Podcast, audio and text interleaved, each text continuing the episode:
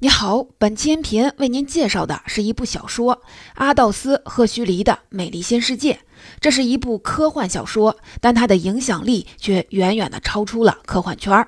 著名的媒体文化研究者尼尔·波兹曼在自己的书《娱乐至死》的前言里写道：“赫胥黎担心的是，我们将毁于我们热爱的东西。为什么我们热爱的东西会毁掉我们呢？赫胥黎的预言到底是什么呢？”要讨论这一点，我们先来了解一下《美丽新世界》的作者阿道斯·赫胥黎。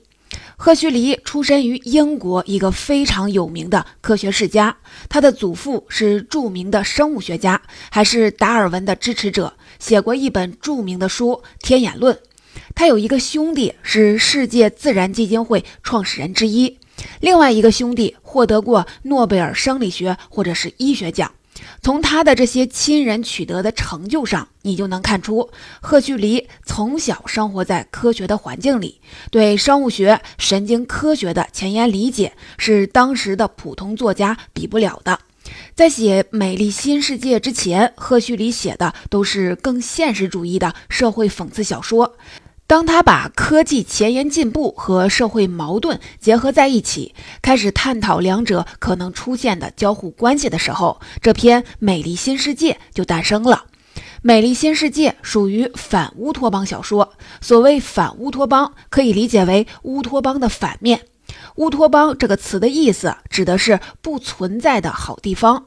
本来乌托邦这个词寄托的是人们对理想世界的向往，但是到了二十世纪，随着科技进步和社会的巨变，知识分子开始探讨社会和科技的一些深层次的问题，于是诞生了反乌托邦的小说。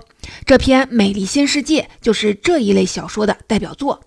顾名思义，反乌托邦就是不存在的坏地方。你可以理解成通过虚构一个可怕的世界来提醒人们关注现实中的问题。如果说乌托邦是寄托了作者对美好世界的幻想，那反乌托邦则是寄托了作者对未来的担忧。因为作者觉得还不存在的坏地方将来非常有可能到来，所以必须要警示大家，让大家一起来避免这样的世界。那么，我们现在就进入正题，分三部分来解读这位顶级科学世家出身的作家的恐怖预言。首先，第一部分，我们先来看看这个可怕的未来到底是什么样的。然后，第二部分，我们通过小说的故事来探讨一下，为什么这个可怕的未来叫这个好听的名字——美丽新世界。第三部分，美丽新世界里面的所谓的幸福生活，为什么让我们感到恐惧？下面我们就先来介绍第一个美丽新世界的可怕未来。反乌托邦小说既然是用可怕的未来来警示世人，那最重要的自然就是有关这个未来的设定了。这篇小说的设定，即使今天看来也是相当的惊悚，甚至到了奇葩的程度。小说的基础设定是这样的。到公元二十六世纪左右，科技发展已经让人类社会进入了一个高度流水线化的超级精细分工社会。通过生物工程技术的发展，人类已经抛弃了自然生育，后代则是通过人工受精、体外培养的方式来繁殖。胎儿的整个发育过程根本不在母体进行，而是体外试管受精之后，在培养瓶中开始发育。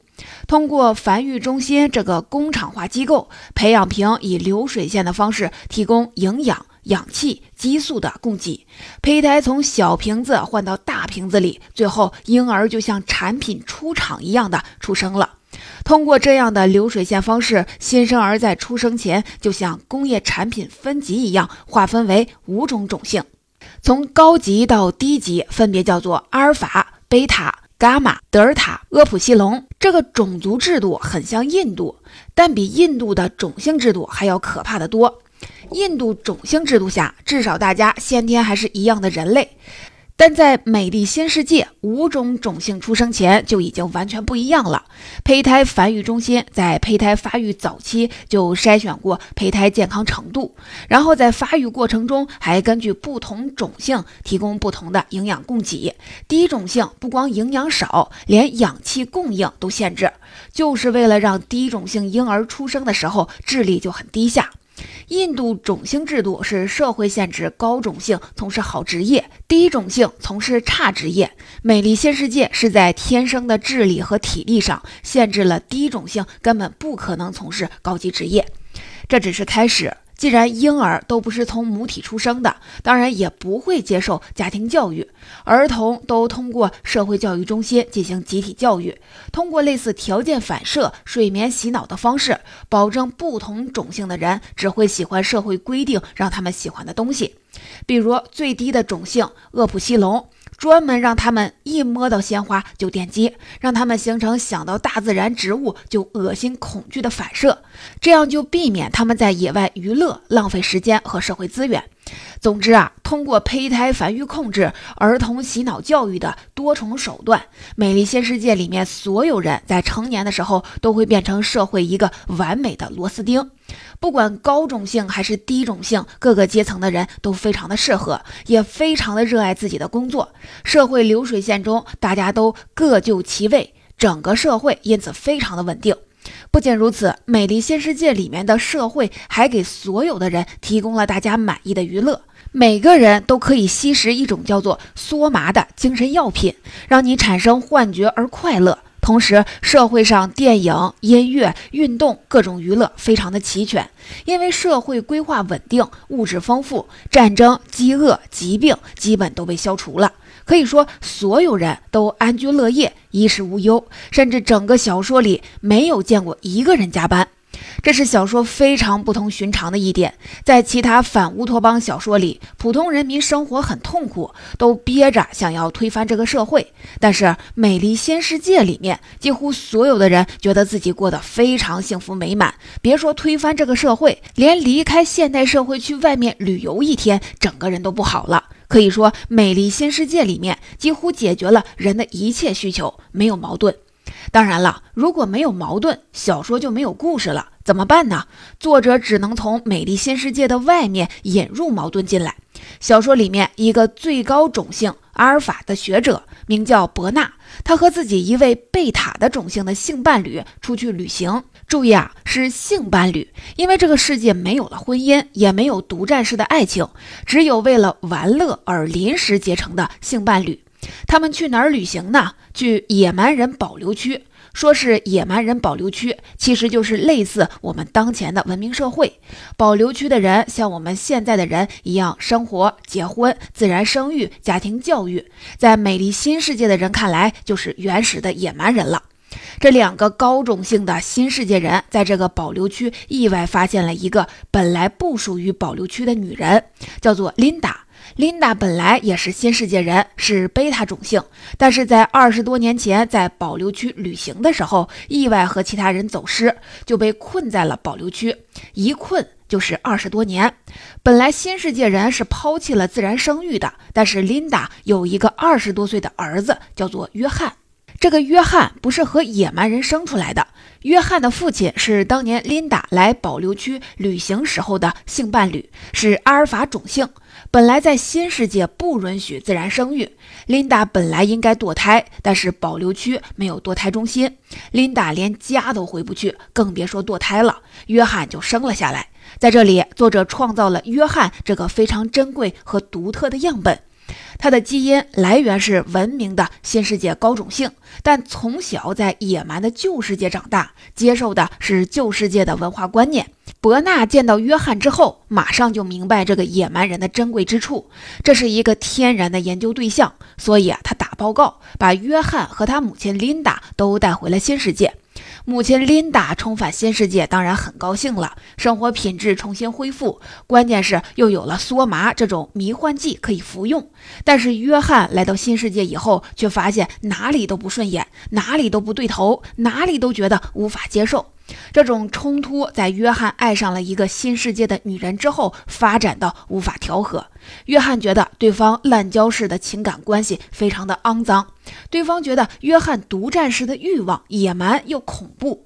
在约翰对这个世界充满怀疑的时候，他的母亲琳达又因为过量的服用梭麻死亡了。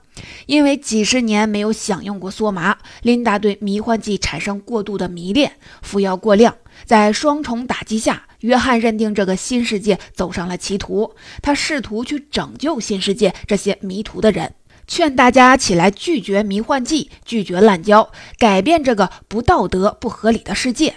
但没有任何人接受他的拯救和劝导。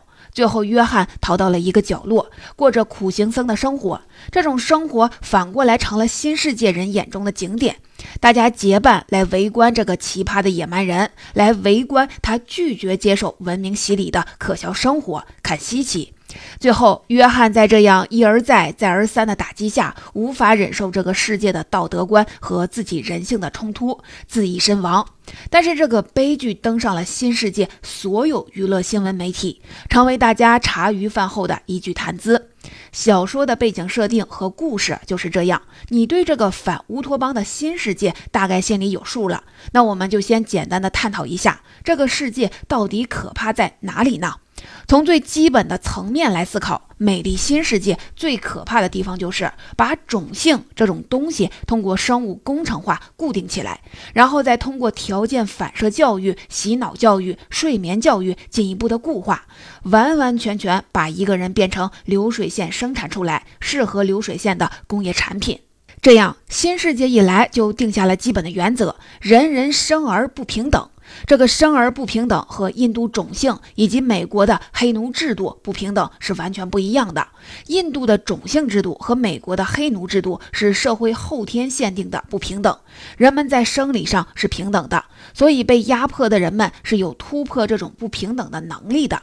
但是美丽新世界直接就是釜底抽薪，从物质基础上断绝了平等的可能，低种姓根本失去追求平等的基础。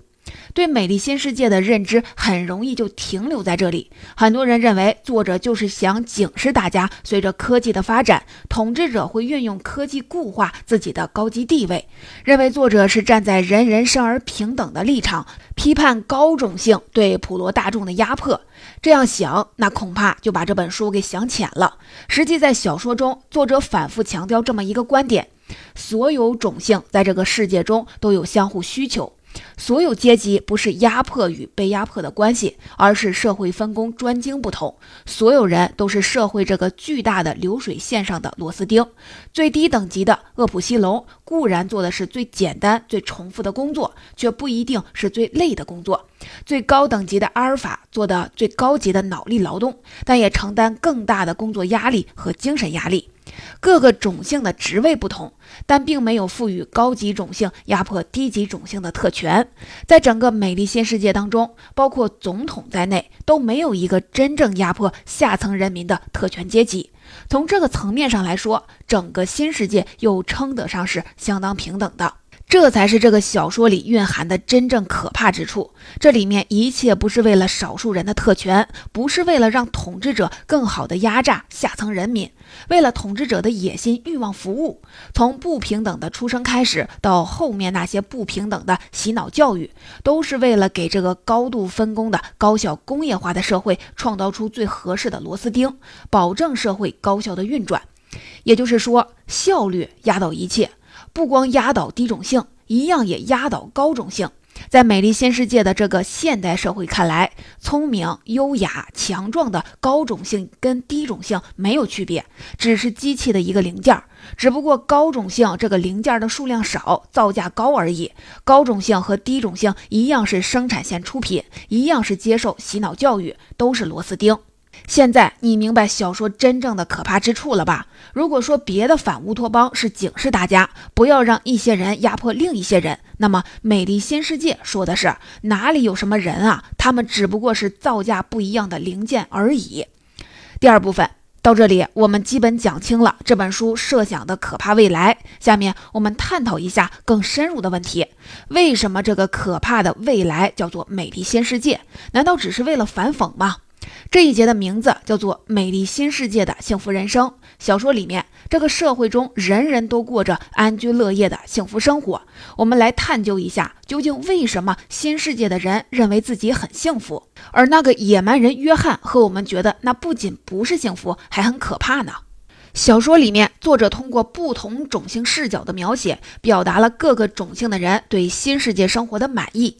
上至阿尔法，下至厄普西龙，大家都认为自己的生活极为幸福，对现在的生活极为满足。包括最底层的厄普西龙也认为，身为厄普西龙是最幸福的。让他们变成阿尔法，他们也不愿意。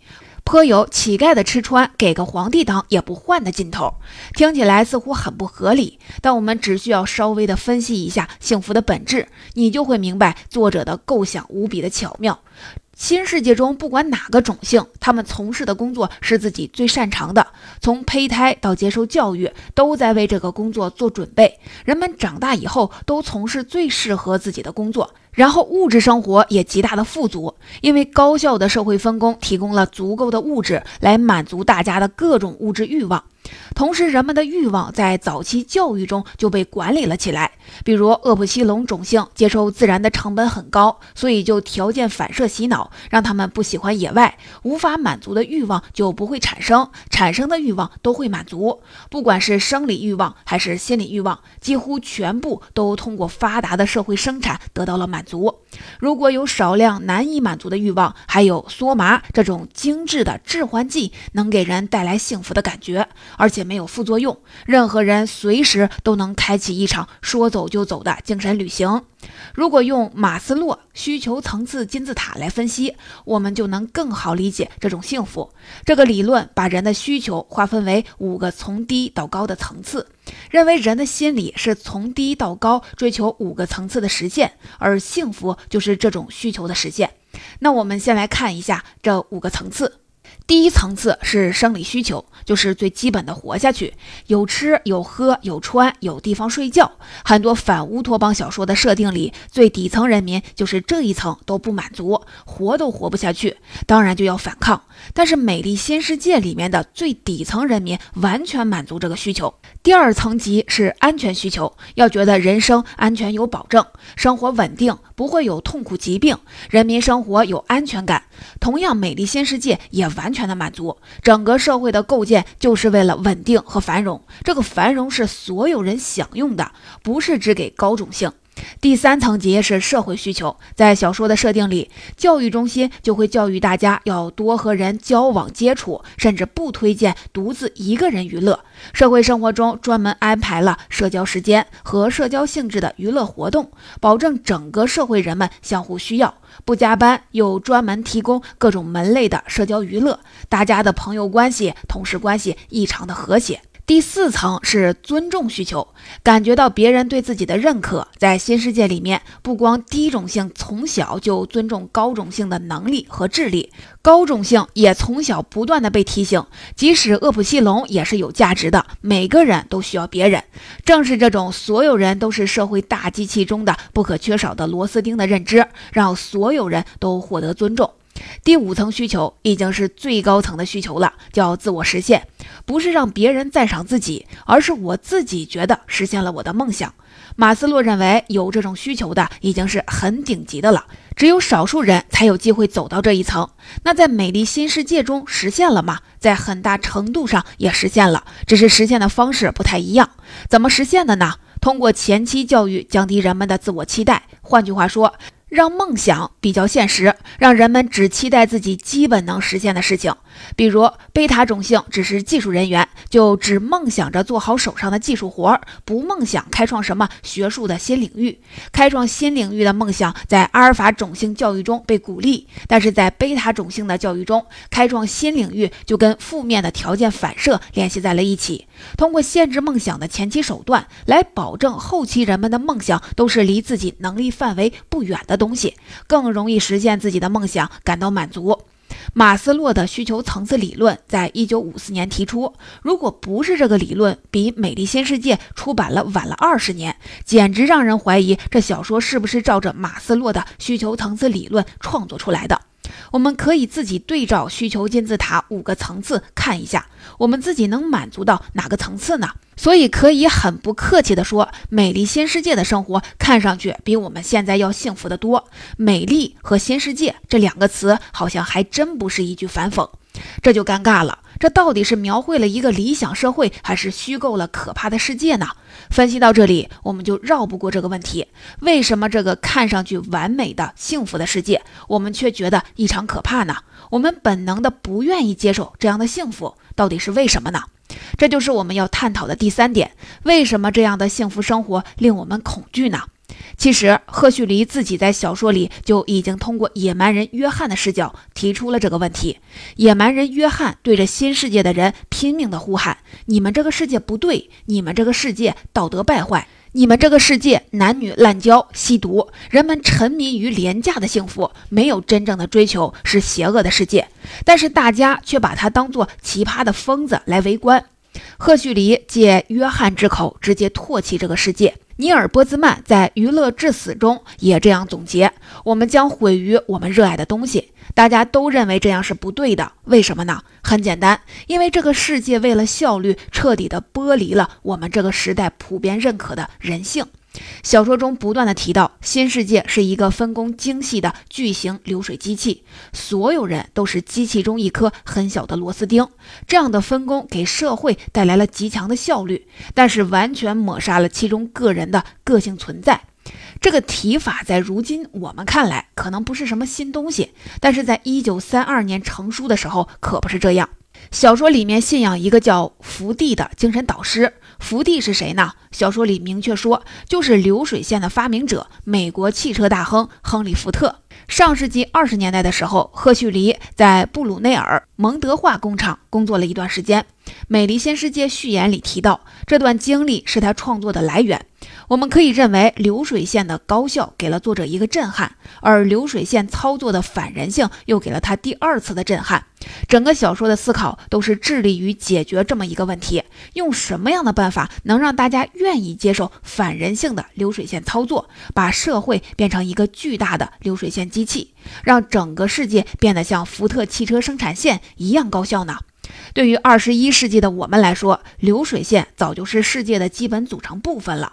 那么，对我们来说，流水线工作反人类吗？毫无疑问，反人类。亨利·福特大规模推广的流水线基于这么一个基本的思想：让一个工作单元只专注处理一个简单重复的片段工作。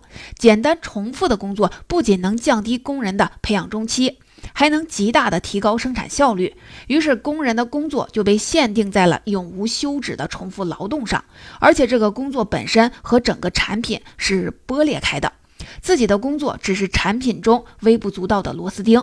流水线的需求是格式化，每个人都完全一样，可替代、工业品化。但是我们人类的天性并不适合流水线，亿万年的进化要求我们需要在工作生活中寻找意义。我们相信，人不光是为了实现工作而存在的螺丝钉。每个人有自己的欲望和想法，不应该日复一日的去做一模一样的事情。我们需要在工作中感到自己做到了什么事情，自己有成就感，自己不可替代。所谓的人性，很大程度上正是每个人追求自己的独立精神。这才是美丽新世界的幸福和我们冲突的根本。美丽新世界以工业品的方式繁殖和养育人类，让人类成为工业社会的组件。为了达到完美零件的标准，必须要满足人们的幸福需求。这个社会的目的不是为了满足人们的需求，相反，满足人们的需求的目的是为了让人们为流水线社会服务，让人类感到幸福，变成了人这种零件的出厂标准。新世界为了达到这个标准，在繁育工厂和繁育工厂粗暴的格式化人类。我们以为世界应该是这样的：社会是客体，人是主体，社会为人自身的追求服务，发达的社会满足人们各种各样的需求，从而让人们感到幸福。社会越发达，就会有越多的人的梦想得到满足。而美丽新世界告诉我们，人是客体，社会是主体，人为社会服务，把人变得越统一、越一样，去掉了千奇百怪的梦想，用廉价统一的幸福感一起填充，社会运转越高效，界就越强大，这才是美丽新世界让我们胆寒的根本矛盾。人应该是人类社会的主体，还是零件呢？毫无疑问，本书的作者阿道斯·赫胥黎，《娱乐至死》的作者尼尔·波兹曼都是持第一种观点的：人才是主体，社会应该为人服务。这正是尼尔·波兹曼和阿道斯·赫胥黎真正恐惧美丽新世界的地方，害怕有一天这个世界会用廉价的幸福让我们变成社会的零件，而不是社会的主人。《娱乐至死》序言当中提到，我们将毁于我们热爱的东西，就是这个意思。总结《美丽新世界》这本书就给您解读到这儿，我们再来总结一下这本书所告诉我们的三层意思。第一，人类社会在追求高效的道路上选择了流水线精细分工，而这种分工导致大量的标准化职业岗位出现。为了满足标准化的职业需求，社会通过工业化、繁殖和教育的方式，将人类人格进行标准格式化。新世界的可怕不是一群人压迫另一群人，而是所有的人成为了社会的螺丝钉，为了社会的高效，彻底的牺牲了人性的复杂多样、独立个性。